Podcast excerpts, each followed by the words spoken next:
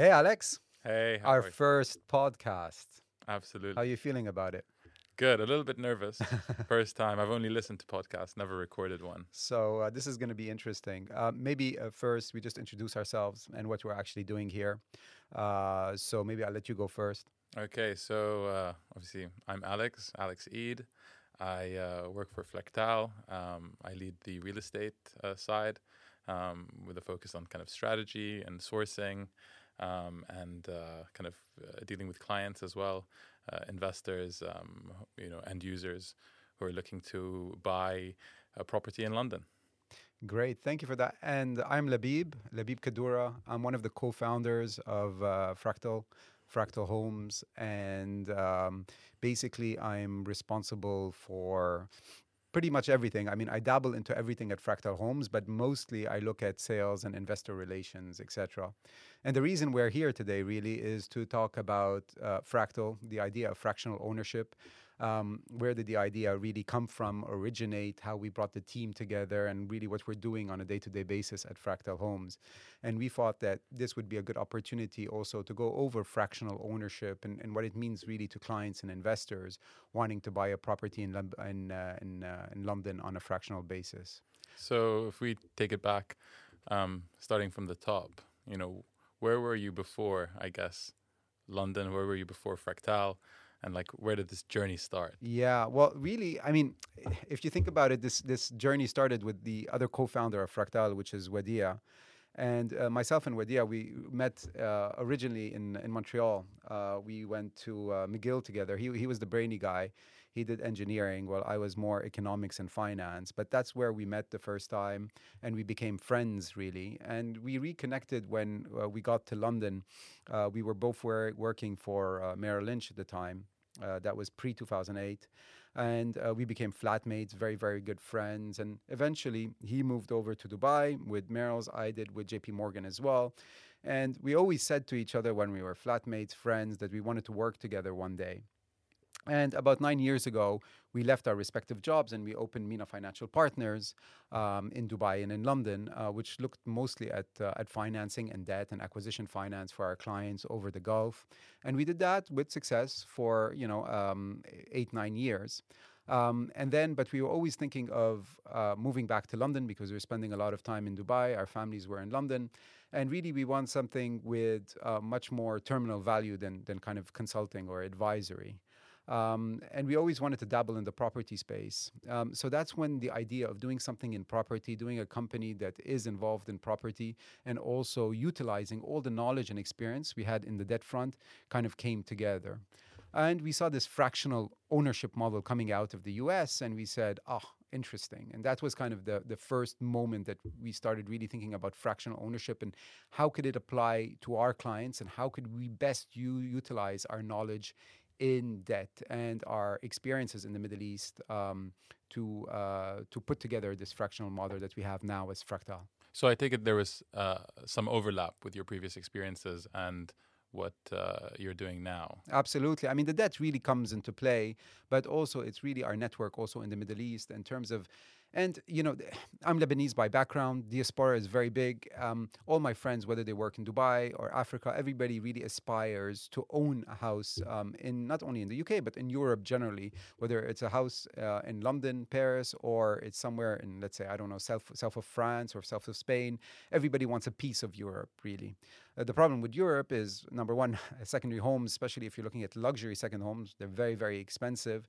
And number two, it's kind of the lack of mortgages, especially if you're working in Africa or the Middle East, really finding somebody to kind of finance your home here.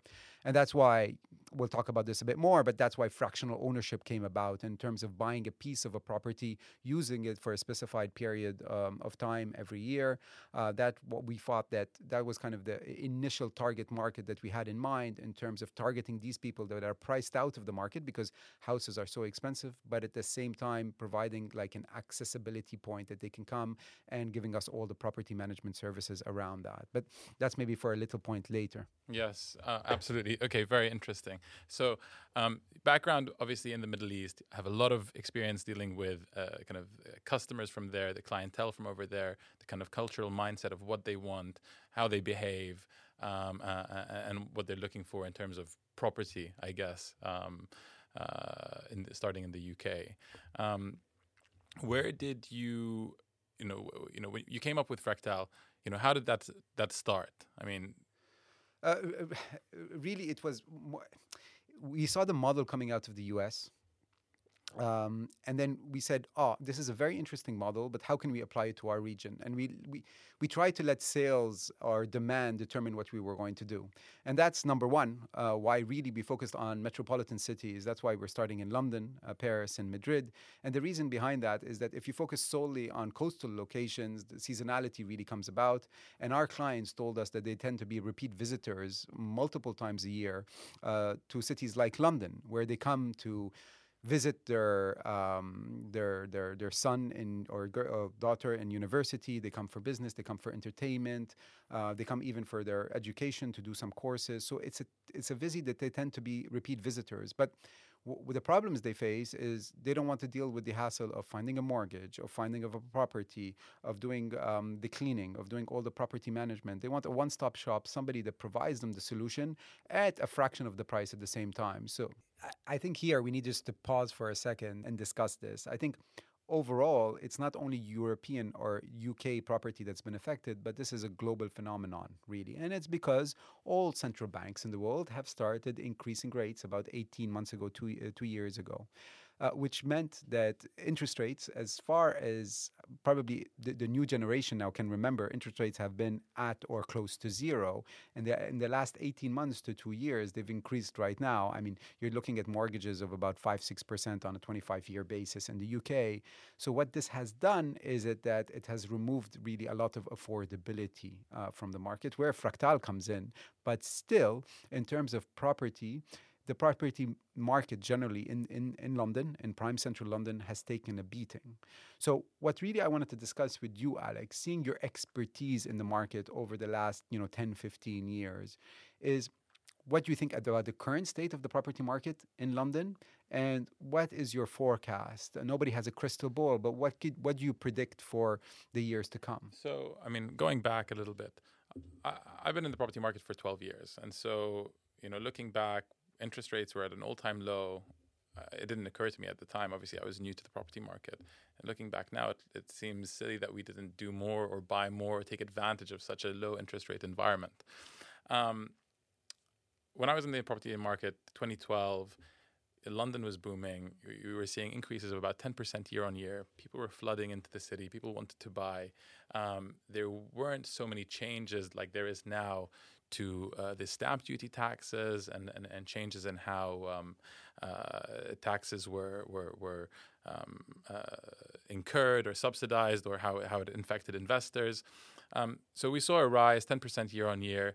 By 2014, 2015, that started to um, kind of the froth started to uh, die out, it started to stabilize. And um, I think the UK went through a little bit of uncertainty, whether that was political, um, to do with Brexit, um, or a change of leadership.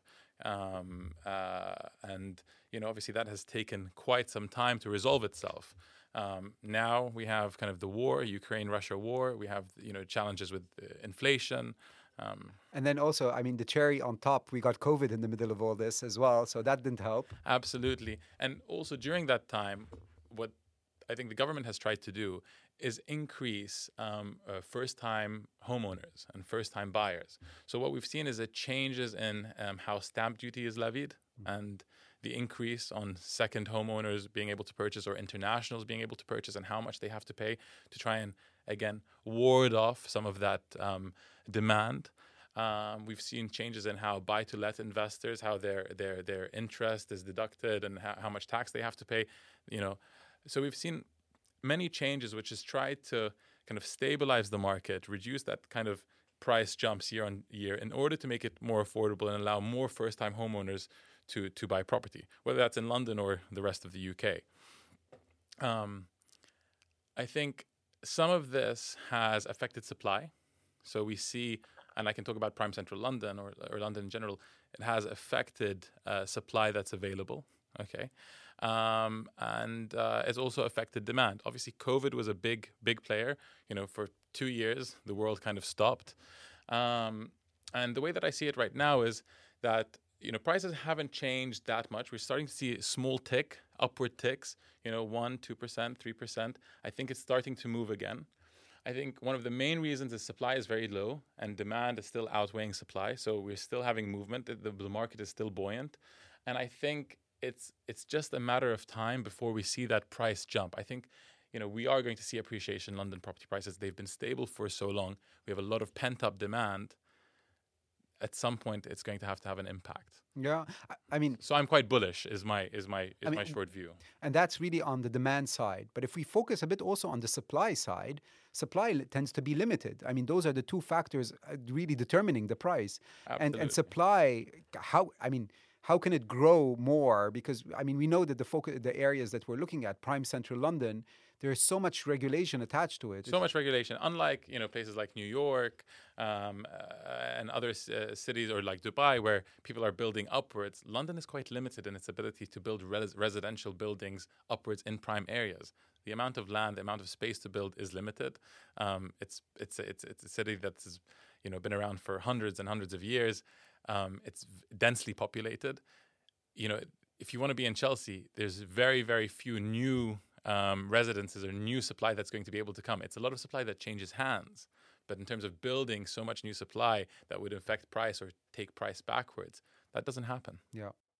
So, Alex, um, one thing that we hear on the press over and over is that the lack of availability of, of rentals in London uh, generally, and when it is when do people do find the property, how they're being overbid even from a rental perspective on these properties, trading very very high, make it very unaffordable for a lot of people. So, I have two questions here. Number one, what's causing this, and number two, do you expect it to continue? Uh, great question. I mean, so as you know, Labib, from my background, you know, I used to lead a property rental business. We did thousands of transactions a year, and I did this for over five years, um, between 2015 and uh, 2020 almost. Um, you know, prices were high, but they were still, you know, accessible. What we're seeing today, due to kind of changes in legislation, which is trying to push out buy-to-let investors and second uh, kind of homeowners uh, from an investment investing perspective um, has definitely reduced the availability of supply in the market. You know, we speak to a lot of estate agents every single day because part of what we do is sourcing and curating, and that is the typical and kind of recurring theme of what they're saying. We have no supply. Um, and uh, so I think it's pushing prices definitely um, uh, to, to kind of all time highs. We're seeing jumps of 10, 15, 20% in year in, on year. Uh, definitely. Um, I think the other reason is the success of short let uh, property rentals, kind of the Airbnb market, the you know one fine stay market, is definitely moving properties away from the long term um, rental availability um, and, and, and, and, and, and, and that's what's pushing prices up. Um, so I don't think this is going to change un- un- unless there is some involvement from government or trying to become stricter rules around how you can operate uh, short-let properties.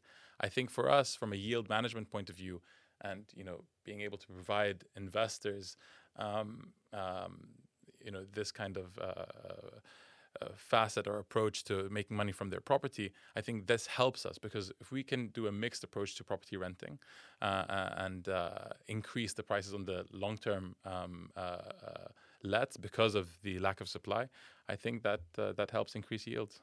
Yeah, yeah, and um, I mean, there's not like the there can be thousands of properties automatically put on the market. I mean, for the foreseeable future, this problem is not going to be able to get resolved. No, definitely won't be able to get resolved.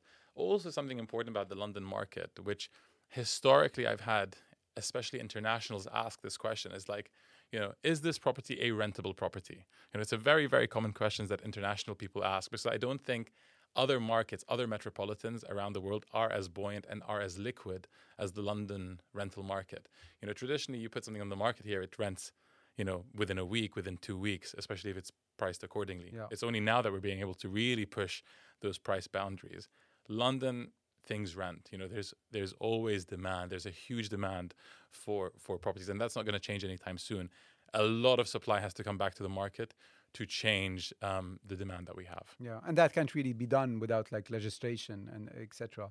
In terms of encouragement uh, for the rental market. But yeah, so you, your you, your thoughts is this is going to stay, and we're going to be able to help our clients from a yield management perspective, try yield- to achieve the highest return they can on their investment. yields are only improving because we still have kind of from an acquisition point of view prices are still relatively stable okay yes they are going to start increasing and i think the prediction and speculation is that we will see prices starting to move up but um, uh, and from a yield perspective, if prices don't move up quickly and we and we and we catch this uh, this wave, we'll be able to maximize yields for our clients. Yeah, Great.